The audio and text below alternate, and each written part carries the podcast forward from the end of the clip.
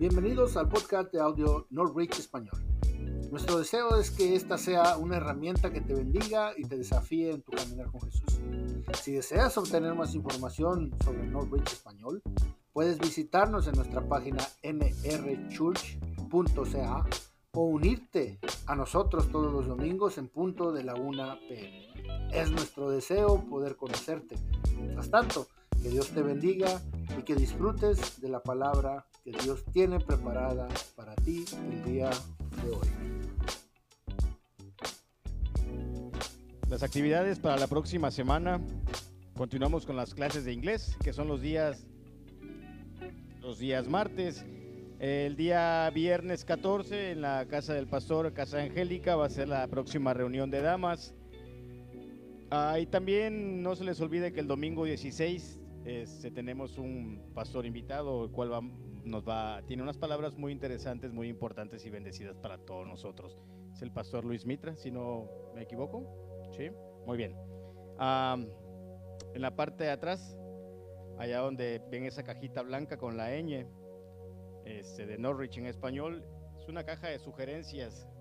Esa cajita fue hecha por este Sergio, ¿cierto? Ya se fue. eh, simple y sencillamente es para sugerencias, comentarios, sugerencias que tengan ustedes para, para, la iglesia en beneficio de ella. Pues adelante, siéntanse con toda la libertad de, escribir los mensajes y con muchísimo gusto serán, serán atendidos. de, en la segunda de Corintios, en 9.7, cada uno debe dar según lo que haya decidido en su corazón. En su corazón no de mala gana ni por obligación, porque Dios ama al que da con alegría. ¿Por qué lo menciono? Porque también en aquella parte ya están los sobrecitos para, la ofrenda, entonces pueden hacer la ofrenda en, cash, lo pueden hacer eh, por e-transfer y ustedes van a encontrar la manera de cómo, de cómo, de cómo prácticamente cómo hacerlo. Hace rato al inicio de la, de la de la presentación del, servicio les estaba yo mencionando la importancia y lo, y lo interesante que se han venido dando los, los, pasos de cómo varias familias se han venido uniendo a este trabajo tan importante del pastor Edgar. ¿Por qué lo estoy retomando otra vez? Porque en ocasiones a veces este, no nos damos cuenta de la importancia de ser constante, de la importancia de tener una dedicación a la cual a veces no le vemos resultado, pero con la bendición de Dios y con el esfuerzo constante Dios tiene una recompensa para nosotros. Cuando a veces no vemos resultado, Dios tiene a la vuelta de la esquina algo muy interesante y demasiado grande para uno. ¿Por qué lo estoy diciendo? Porque el trabajo de el pastor Edgar se está viendo reflejado. Ha sido de bendición muy enorme su trabajo. en lo particular, Edgar, pastor, amigo y hermano, yo te bendigo. Tu trabajo es muy fuerte y bendecido. y a la vez también de bendición para todos nosotros. Qué hermosos son sobre los montes los pies del que trae buenas nuevas, del que proclama la paz, del que anuncia buenas noticias, del que, programa, del que proclama la salvación, del que dice a tu Dios reina. Escuchemos con atención las palabras del hermano Edgar.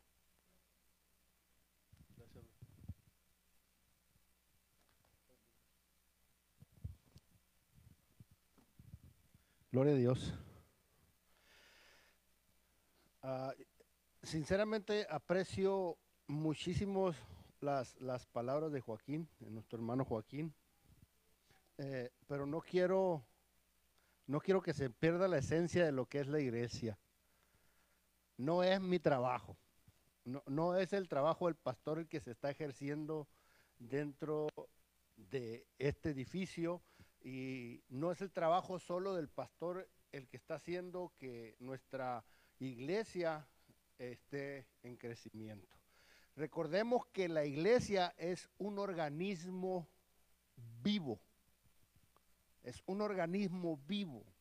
Y como organismo vivo, como toda célula viva, eh, genera crecimiento y genera desarrollo.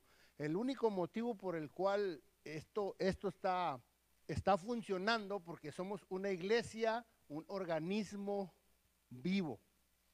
Porque todos estamos aportando los dones, los talentos, el deseo y el anhelo de servir. para, para la única honra y gloria de Dios. Así es que no pierdas eso, eso, eso de vista. Tu trabajo, tu trabajo es importante para que este organismo siga vivo y siga en crecimiento. Puedo decir que tu trabajo es más importante que el mío. ¿Sí? Hoy, hoy es domingo de resurrección. Yo me levanté temprano y, y, miraba cómo en muchas iglesias se está festejando esto de la resurrección. Ahorita voy a dejar ir a los niños, solamente quiero que, que, recuerden esto. Jesucristo hoy resucitó. Jesucristo no está muerto, está, está vivo y está sentado a la diestra de Dios, a la diestra del Padre. Y un día no muy lejano, para muchos y para otros quizás lo sientan más lejano la, la, la espera de poder estar delante, delante de la presencia de Dios, pero todos en su tiempo llegaremos a estar delante de Él. Así que niños pueden ir con, su, con sus maestros. Y quizás estás esperando que traiga, que traiga un mensaje sobre esto, sobre la resurrección, pero te voy a desilusionar. Hoy vamos a hablar sobre lo que es la voluntad de Dios. ¿Y por qué? Porque la voluntad de Dios, la voluntad de Dios es que se predique su evangelio. ¿Y, ah, qué es el evangelio de Jesús? ¿Qué es el evangelio? ¿Qué quiere decir evangelio? buenas nuevas, quiere decir buenas noticias o noticias. ¿De qué, ¿De qué noticias o de qué buenas noticias se hablaba cuando el Evangelio se empezó a, propagar hace, hace más de dos mil años? Era, un Evangelio muy sencillo. Se hablaba de que, su, que Jesucristo había nacido, de una virgen, que Jesucristo había crecido, que Jesucristo había hecho milagros, que Jesucristo había muerto y que había sido crucificado, pero que había sido resucitado y había dejado encomiendas a sus discípulos. Eso es el Evangelio. Entonces, la voluntad de Dios hoy en muchas iglesias se escucha este, este término de, la voluntad de Dios. ¿Sí lo has escuchado? es una es una palabra muy popular en las iglesias.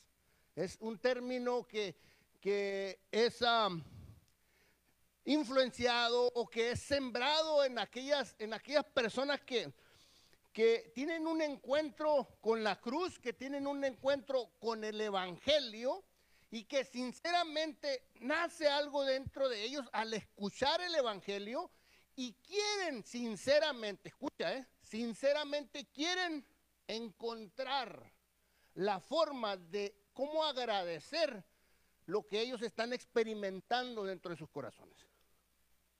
Entonces es donde entra ahí este término de la voluntad de Dios. Y se les empieza a decir, tienes que, tienes que buscar la voluntad de Dios, busca la voluntad de Dios.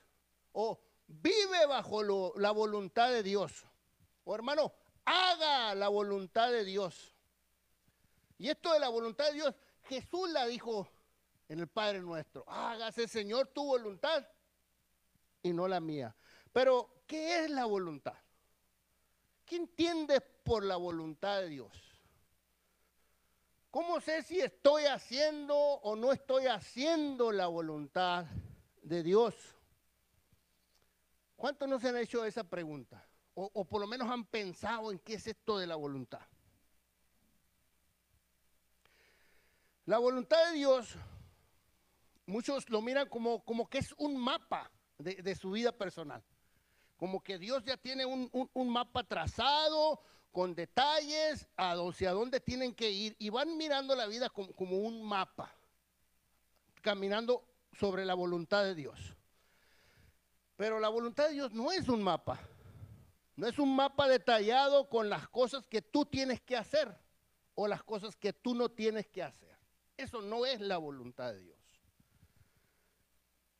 Sino que la voluntad de Dios es más bien una invitación a vivir lo desconocido. O sea, a vivir la fe. Que la fe está ligada a lo desconocido. Entonces, la voluntad de Dios es una invitación a ese nuevo creyente, a esa persona que, recibe el Evangelio de, la resurrección de Jesucristo, la recibe por fe, al, recibe algo desconocido. Entonces, cuando empezamos a caminar o, queremos realmente tener un encuentro con la voluntad de Dios, es una invitación que Dios nos hace a caminar a lo desconocido. ¿Me sigue hasta ahí? Muy bien. Entonces, he escuchado a muchas personas que tienen esta, esta idea de que la voluntad de Dios es un GPS de sus vidas. ¿Sí? Es un GPS que los va, que los va guiando. Y cuando pierden la señal de ese GPS que los va guiando en su caminar, ¿qué crees que hacen? ¿Qué haces tú cuando vas siguiendo el GPS y se pierde la señal?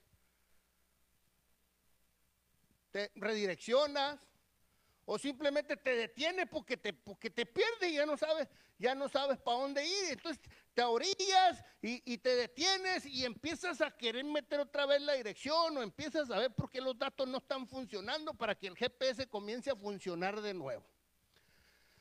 Y muchas personas, muchas personas en la iglesia manejan la voluntad de Dios en sus vidas como si fuera esto, un GPS para ellos. Hermano, si usted, si usted no tiene claro bien qué es la voluntad de Dios, con facilidad usted puede detenerse en su caminar hacia lo que Dios tiene y quiere para usted. A ver. Dios formó su iglesia, ¿estamos? Dios instituyó su iglesia y la equipó con, dones y la equipó con talentos. Y Jesús dijo en una parábola que, que el, dueño o el, repartidor de los dones era un hombre celoso. ¿Sí? Que cuando te daba un talento, él esperaba que ese talento no, no lo pusieras a un lado del camino, sino que fuera y lo multiplicara. Adelante. Y lo multiplicara.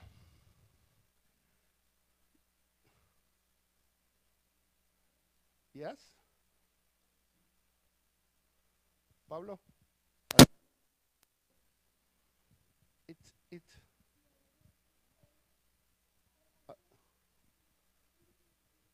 Yes? Okay.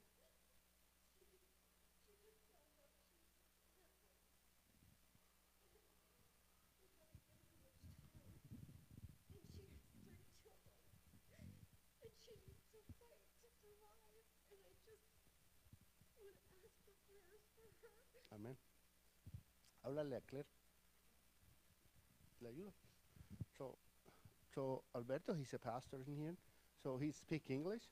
So he feel, and we got Claire. So she's a woman from God, and he can help you with with the prayers. You can feel free to stay if you want after the prayers. And we're going to pray all in Spanish because it's a Spanish service. But after that, we're going to all pray for your friend. If you just give us the name. Okay. Okay. Yeah. Claire, can, can you help her, please? Can you help her?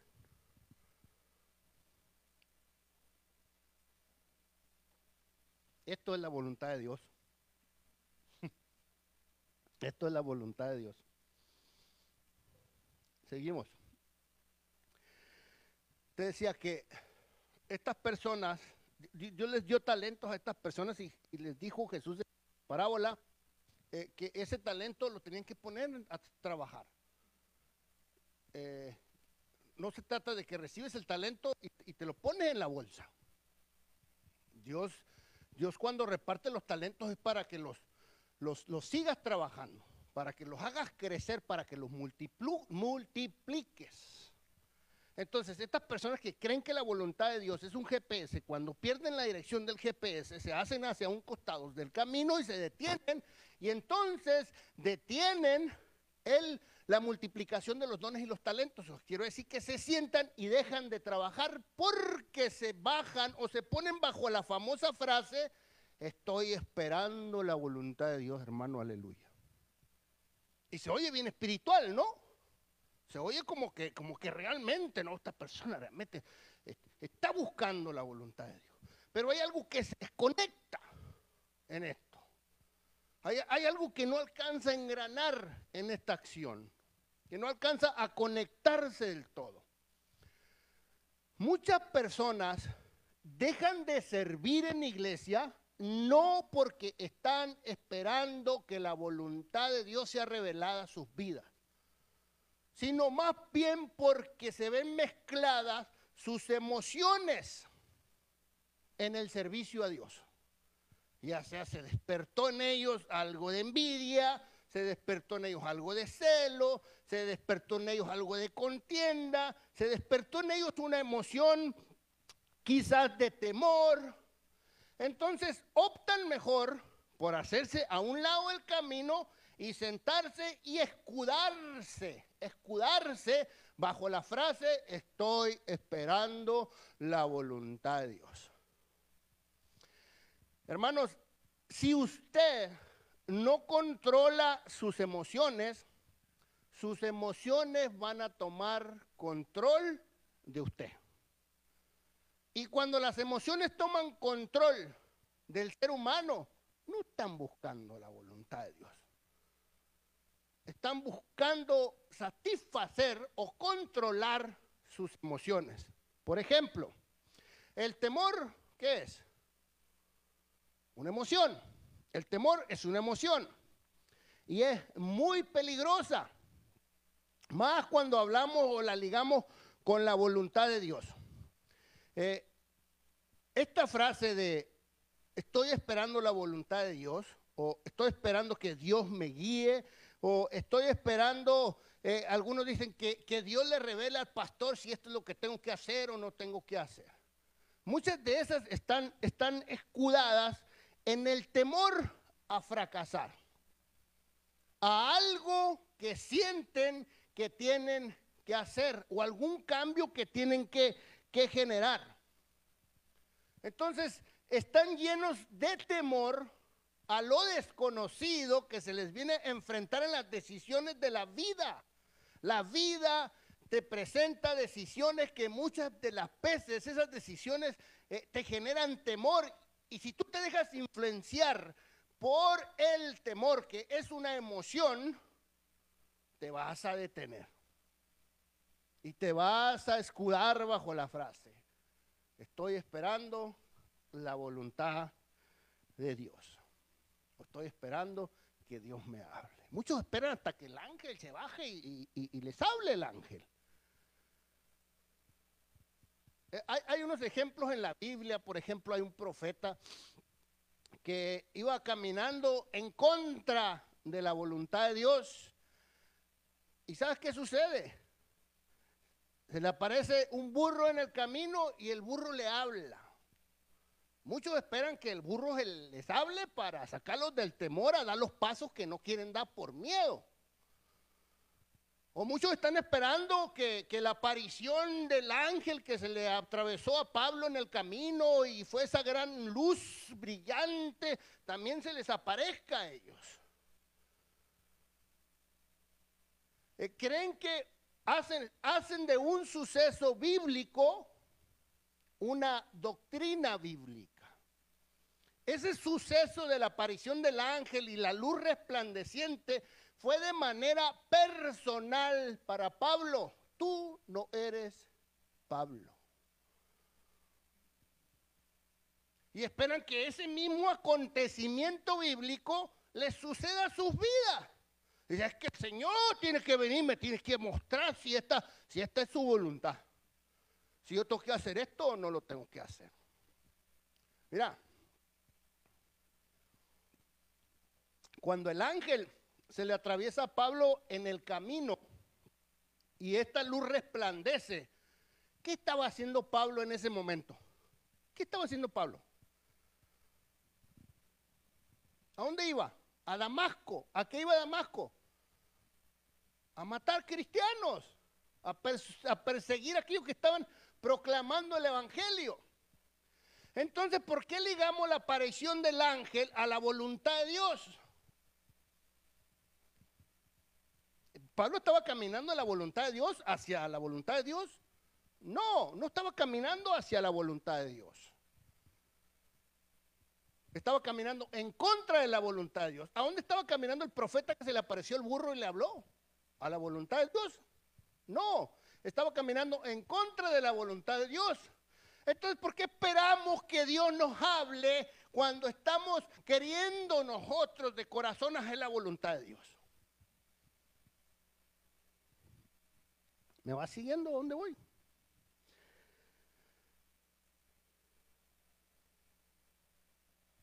Y, esto, y esto es a una poquito eh, peor cuando relacionan la enfermedad con la voluntad de Dios. Muchos relacionan la enfermedad con la voluntad de Dios. Muchos piensan que Dios te manda una enfermedad porque estás mal y estás enfermo porque, porque estás fuera de la voluntad de Dios, o muchos mandan o relacionan la enfermedad con que Dios quiere meterte en su voluntad. O te estás saliendo de su voluntad, te enfermas para, para que no te salgas de la voluntad de Dios. Escucha, en Juan 9, en el Evangelio según San Juan, en el capítulo 9, el versículo 1, Jesús dice estas palabras. A su paso Jesús vio un hombre que era ciego de nacimiento. Y sus discípulos le preguntaron, rabí, para que este hombre haya nacido ciego, ¿quién pecó? ¿Él o sus padres? Era ciego de nacimiento y era un hombre que tenía mucho tiempo eh, mendigando. Nació ciego, o sea, tuvo que haber tenido una infancia de ciego, una etapa de niño de ciego. Y la pregunta que los discípulos le hacen a Jesús eh, es, es, algo peligrosa porque, porque aún ese mismo pensamiento lo tenemos en nuestra actualidad. ¿Quién pecó? Rabí, ¿Quién pecó? Él o sus padres para que les esté yendo mal en la vida. ¿Quién pecó? Él y sus padres para que, para que, para que les haya caído esa desgracia o esa enfermedad. Están fuera de la voluntad de Dios, por eso que le está yendo así, por eso que su matrimonio está a punto de quebrarse, por eso que llegó la infidelidad, por eso que llegó la enfermedad, por eso que llegaron los problemas económicos a su vida, porque está fuera de la voluntad de Dios. ¿Quién pecó? Él o sus padres. Pensamos esto. La iglesia piensa esto. No es una novedad. Mira, un matrimonio joven, era un matrimonio joven en el año 2012, más o menos en ese año, no tengo la fecha exacta, pero era un matrimonio joven que servía en su iglesia. Los dos eran profesionistas, los dos eran profesionistas. Se casaron en su iglesia. Ella servía en la alabanza y él era maestro y compartía la palabra de Dios en su iglesia. Como era un matrimonio ejemplar y un matrimonio joven, estos, estos jóvenes viajaban por, por México y, compartían la palabra de Dios a muchos jóvenes y a muchos matrimonios jóvenes estaban casados. Y como todo matrimonio joven, compran su, primer nidito de amor. Compran un, un apartamentito en el segundo piso de una torre que había sido construida recientemente y, y en el balcón de esa torre daba, daba la vista a un parque hermoso que, estaba ahí enfrente de su edificio, donde los pajaritos llegaban y las ardillitas caminaban. Y podían abrir ese gran portón de vidrio así y el fresco de los árboles corría hasta dentro de su sala. Eh, dentro de, de su pequeño apartamentito se respiraba una, una armonía, se respiraba la presencia del Espíritu Santo porque eran jóvenes que realmente adoraban y servían a Dios. Como todo matrimonio joven, empezaron a, a buscar a, a su primer bebé y Dios se los mandó rápido.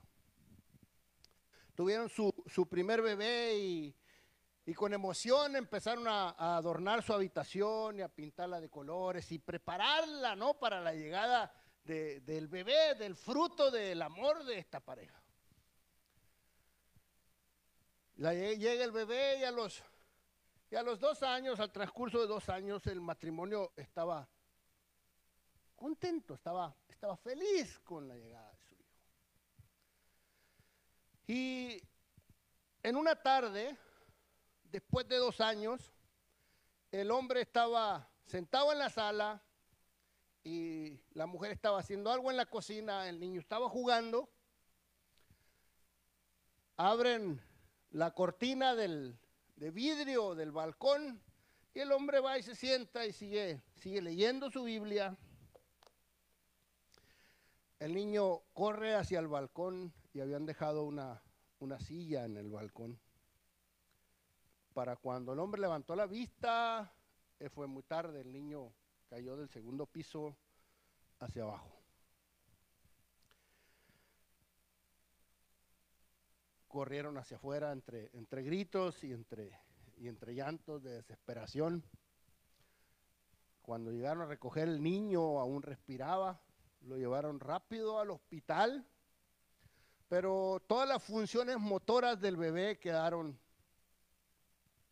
inertes, no, no tenía movimiento. No había muerto, pero no tenía movimiento. Regresaron a la iglesia destrozados, el bebé quedó entubado en el hospital y comenzaron a, a pedir oración a la iglesia para que Dios hiciera el milagro y le diera la sanidad a este bebé. Fueron meses de ayuno, meses de oración, meses donde la iglesia iba y se paraba enfrente del hospital y hacían oraciones tres veces al día en el hospital para que, para que el bebé eh, sanara. Y alguien llega a, a este matrimonio, los llama en privado y les dice, creo que, que están ustedes haciendo algo mal, que está fuera de la voluntad de Dios porque su hijo no se ha sanado. Al tiempo estos jóvenes eh, se paran en conferencias y empiezan a platicar de este testimonio. Y dicen esto en su testimonio, lo puedes buscar en YouTube. Ellos dicen esto en su testimonio.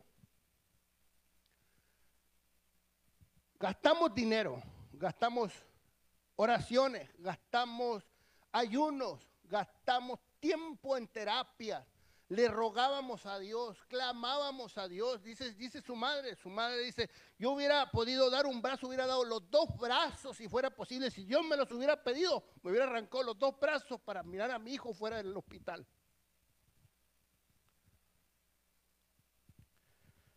Pero hemos tenido, dice literalmente, hemos tenido que de reescribir el guion.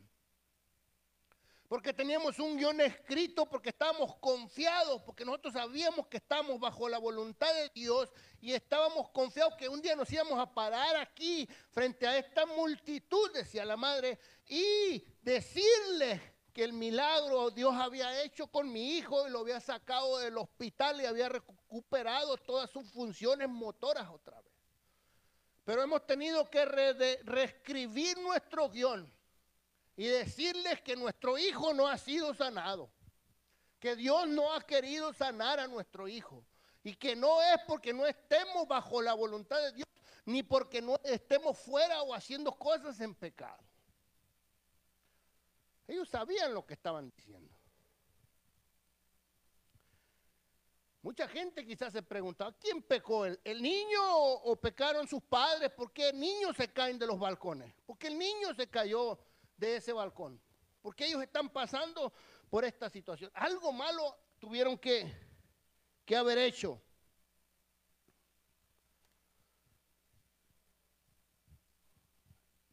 A veces mezclamos esto y no entendemos. Cuando, cuando buscamos la voluntad de Dios,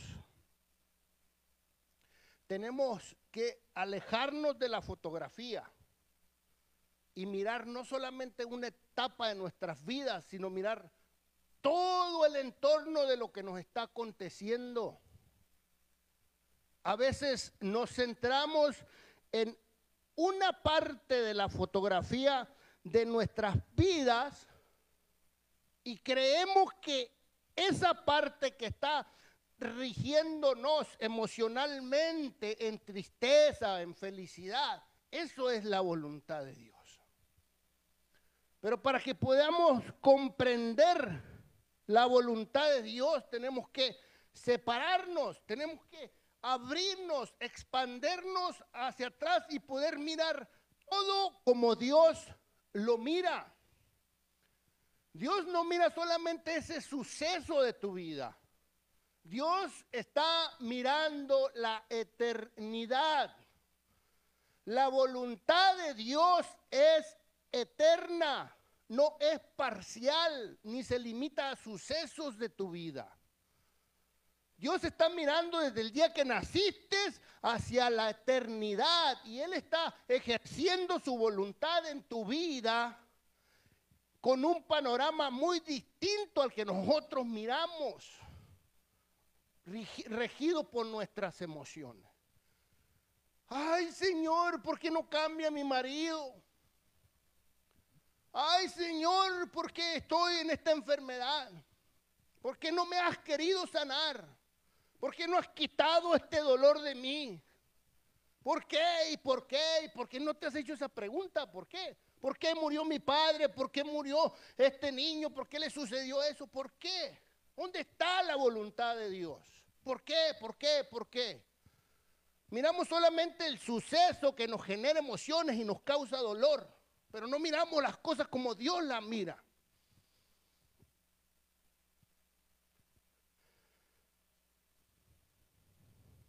Te voy a leer un texto que quizás, un, versículo que estoy seguro que muchas veces lo has leído, pero que no has puesto la atención desde esta perspectiva. Vete a Hebreos 11. Mira, Hebreos 11. Vamos a leerlo detalladamente. Y dice, ¿y qué más digo? Está escribiendo el apóstol Pablo. Porque el tiempo me faltaría contando de Gedeón, de Barak, de Sansón, de Jepté, de David, así como de Samuel y los profetas, que por fe conquistaron reinos, hicieron justicia, alcanzaron promesas, taparon boca de leones, apagaron fuegos impetuosos, evitaron filo de espada, sacaron fuerzas de la debilidad, se hicieron fuertes en batalla y pusieron en fuga ejércitos extranjeros.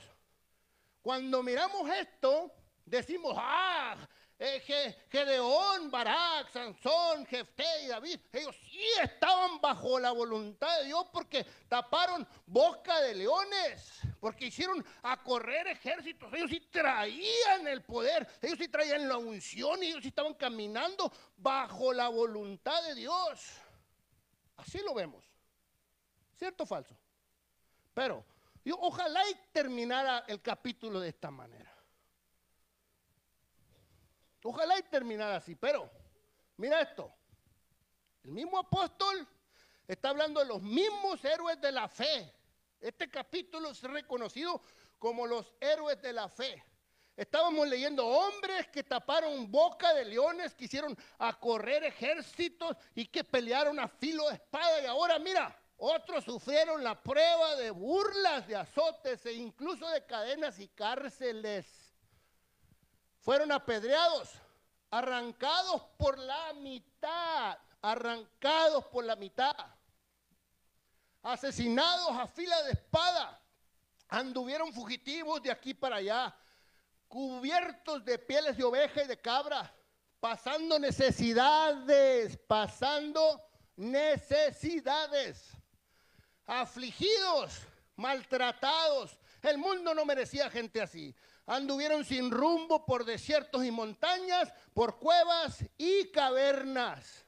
Ahora yo te pregunto a ti, iglesia, ¿estos hombres caminaban fuera de la voluntad de Dios? ¿Estos hombres estaban fuera de la voluntad de Dios?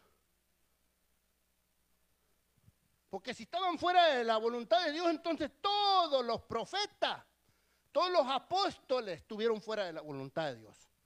Porque todos los apóstoles tuvieron un final trágico. Entonces, ¿qué es la voluntad de Dios? Ay, es que no, no puedo ir para allá, hermano, porque fíjese que cada vez que quiero ir a aquel lugar, algo malo me sucede. Es que creo que no es la voluntad de Dios que yo vaya a aquel sitio, porque algo malo me pasa cuando yo quiero dar ese paso. O fíjate que desde que estoy, desde que estoy tocando ahí en la alabanza, ay, mi finanzas se han ido hacia abajo. Creo que esa no es la voluntad de Dios. Creo que no es la voluntad de Dios que yo esté en esa iglesia porque, porque me ha ido mal desde que llegué. No estaban bajo la voluntad de Dios los que fueron cortados por la mitad, que fueron muertos a filo de espada. Entonces, ¿por qué relacionamos la voluntad de Dios solo con las cosas positivas que nos suceden en nuestras vidas? ¿Qué de lo negativo? ¿Bajo la voluntad de Dios?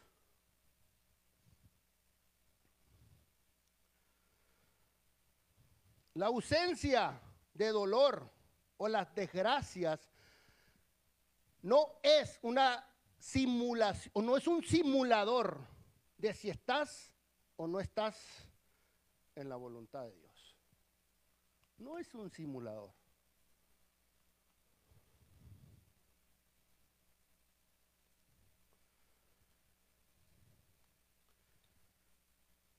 Lucas 22. Dice, y él se apartó de ellos a distancia como de un tiro. Está hablando Jesús, como un tiro de una piedra. Y puesto de rodillas, oró así. Jesús oró de esta manera. Padre, si quieres, pasa de mí esta copa, pero no se haga qué?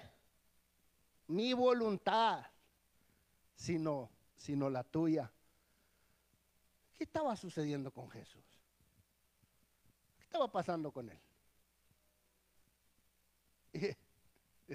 Estaba a punto de ejercer una victoria, de tapar boca de leones de hacer correr ejércitos, de bajar el fuego del cielo.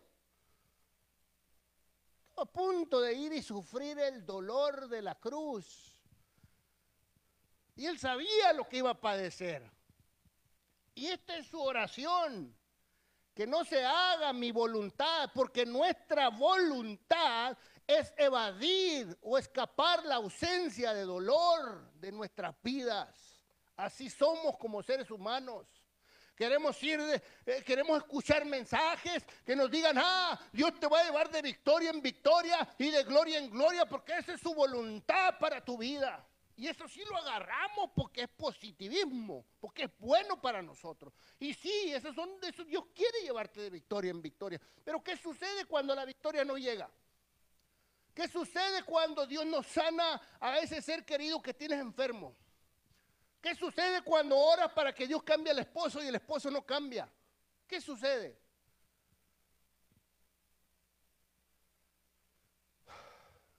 Yo quisiera decirte, pero te mentiría. Yo quisiera decirte que si tú vienes y aceptas el Evangelio de la cruz, siempre, toda tu vida, toda tu vida vas a ir de victoria en victoria y de gloria en gloria.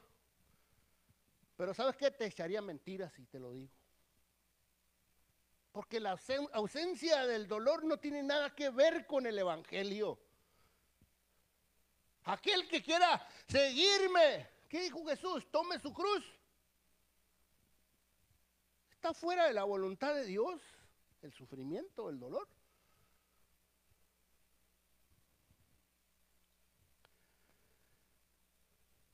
Romanos 12.2. Necesito que que entiendas algo, hermano, este día. Y que te vayas, que te olvides lo más, pero esto sí quiero que te lo lleves. Dice, no se amolden, y vamos a leer despacito. Dice, no se amolden al mundo actual. No se amolden al mundo actual. No se amolden, ustedes no se amolden a los pensamientos de las masas. No se amolden a ese pensamiento. No sigan las corrientes. No las sigan porque las corrientes te pueden ir llevando fuera de la voluntad de Dios. Sino sean transformados mediante qué? La renovación de tu mente renueva. Tu, dile más, dile que está a un lado tuyo, renueva tu mente. Renueva tu mente. Piensa diferente. Transforma tu forma de pensar. Cuestiona, pregunta, indaga, investiga en la palabra de Dios si lo que las masas están diciendo es o no es lo correcto. Prueba los espíritus si son buenos o son malos. Porque cuando hagas esto, cuando tú dejes de escuchar todo lo que las más... Porque es bien fácil, pues. Es bien fácil dejarse mezclar en el emocionalismo que se genera en las masas. Es bien fácil. Ah, todos van caminando para allá, van todos caminando para allá, porque eso es fácil. Pero ¿qué si vas caminando en contra? de, donde van caminando todos, sientes que estás haciendo las cosas mal, aunque no las vayas haciendo mal.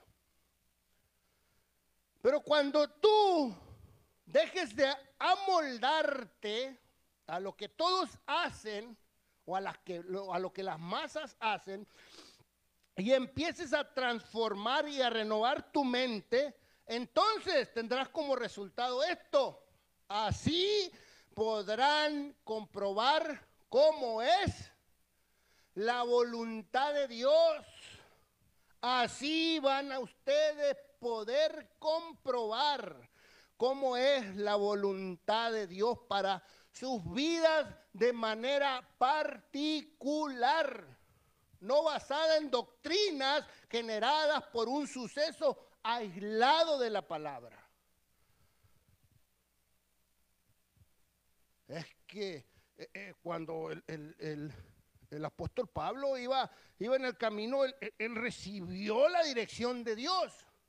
Y hacen eso como doctrina. Es que usted tiene que esperar eh, la, bendición de Dios. Por eso Jesús lo mandó a que estuviera allá en, aquel cuarto, ciego, ¿sí? Con dolor, con enfermedad, para que alguien llegara y orara por él. Usted tiene que esperarse ahí sentado hasta que el ungido de Dios vaya y, ore por usted, para que entonces la voluntad de Dios llegue a su vida y todo sea aclarado y usted vaya de victoria en victoria y de gloria en gloria.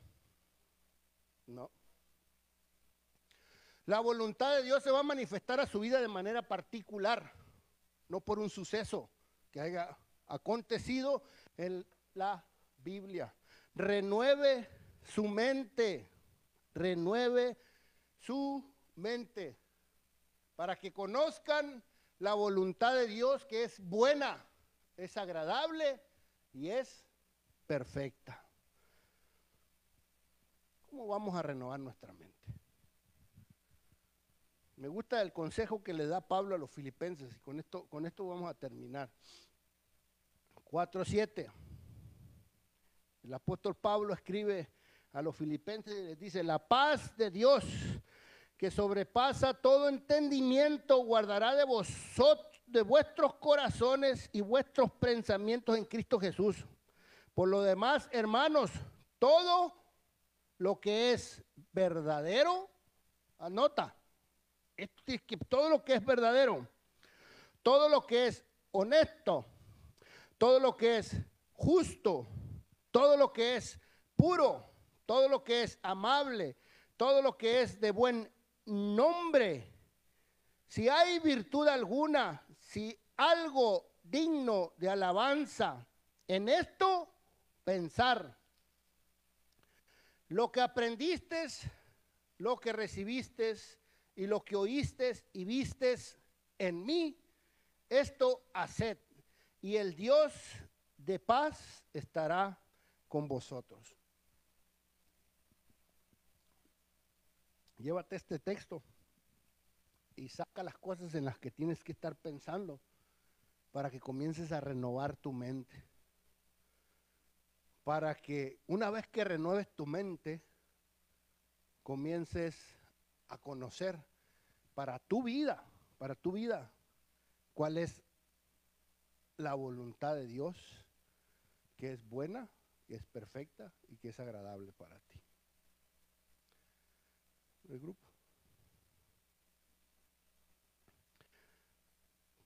Voy a, voy a reforzar esto de los sucesos. Pasan acontecimientos en nuestras vidas, ¿cierto? Todos, todos pasamos por sucesos, por acontecimientos en nuestras vidas. Y a veces eh, he venido diciendo a través de la prédica que esos sucesos, esas emociones las ligamos a la voluntad de Dios.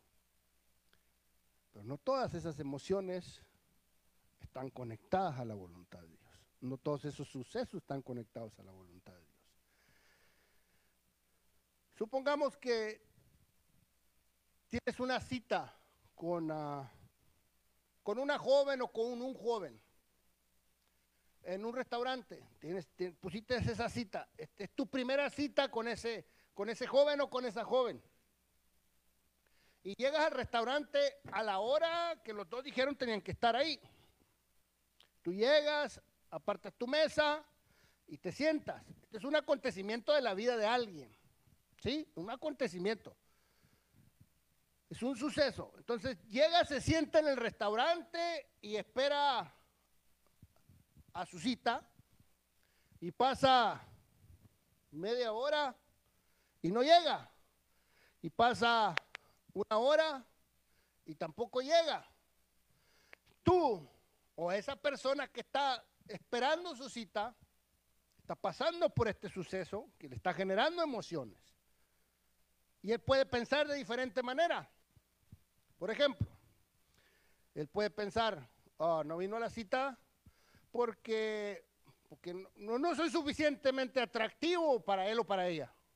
Y eso la va a poner triste. O lo va a poner triste. O puede pensar de otra manera y decir, quizás eh, no vino a la cita porque tuvo un accidente. Y eso lo va a poner eh, preocupado.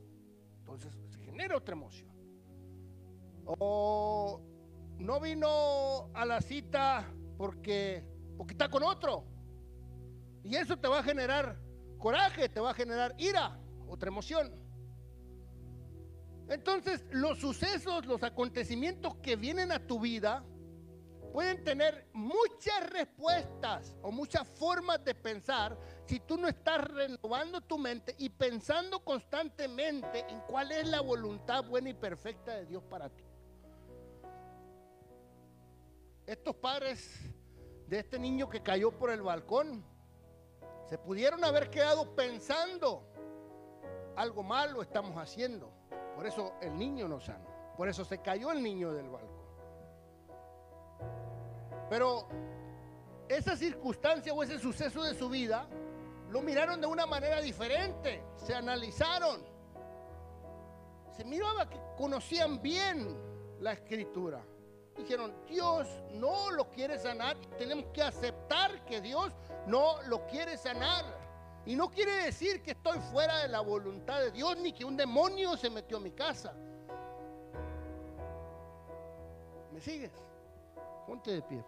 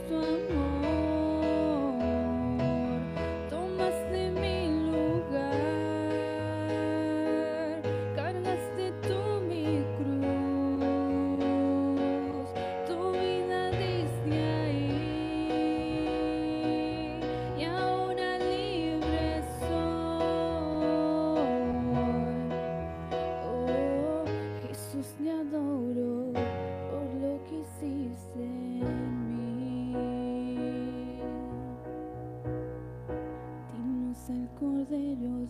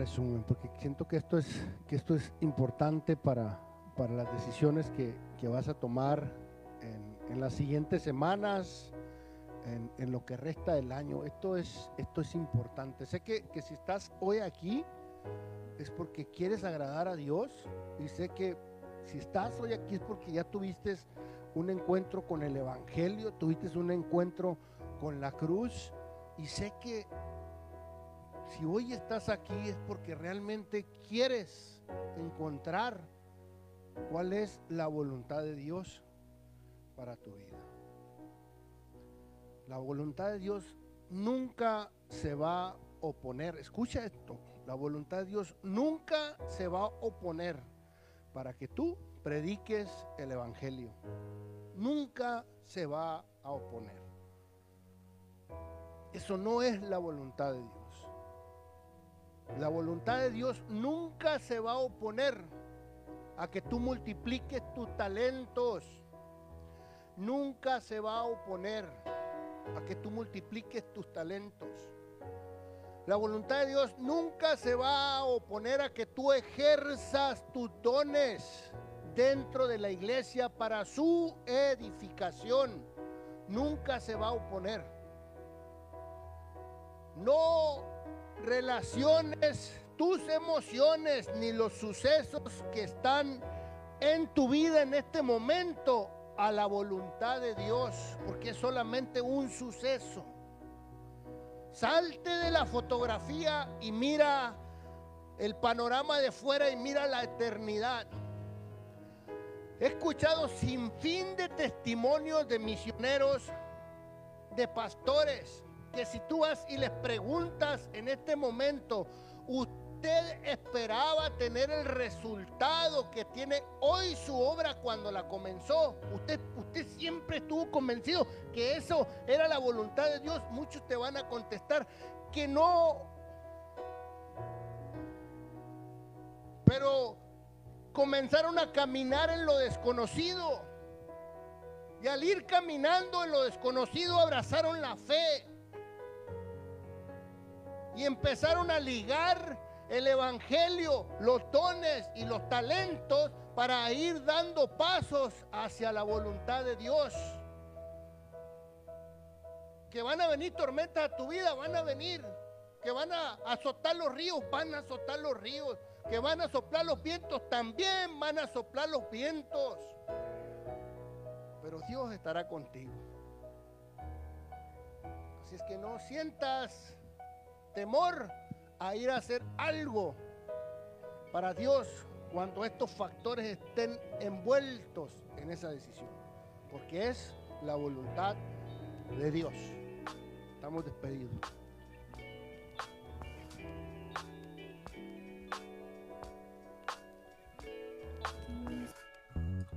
Gracias por acompañarnos a No Reach Español.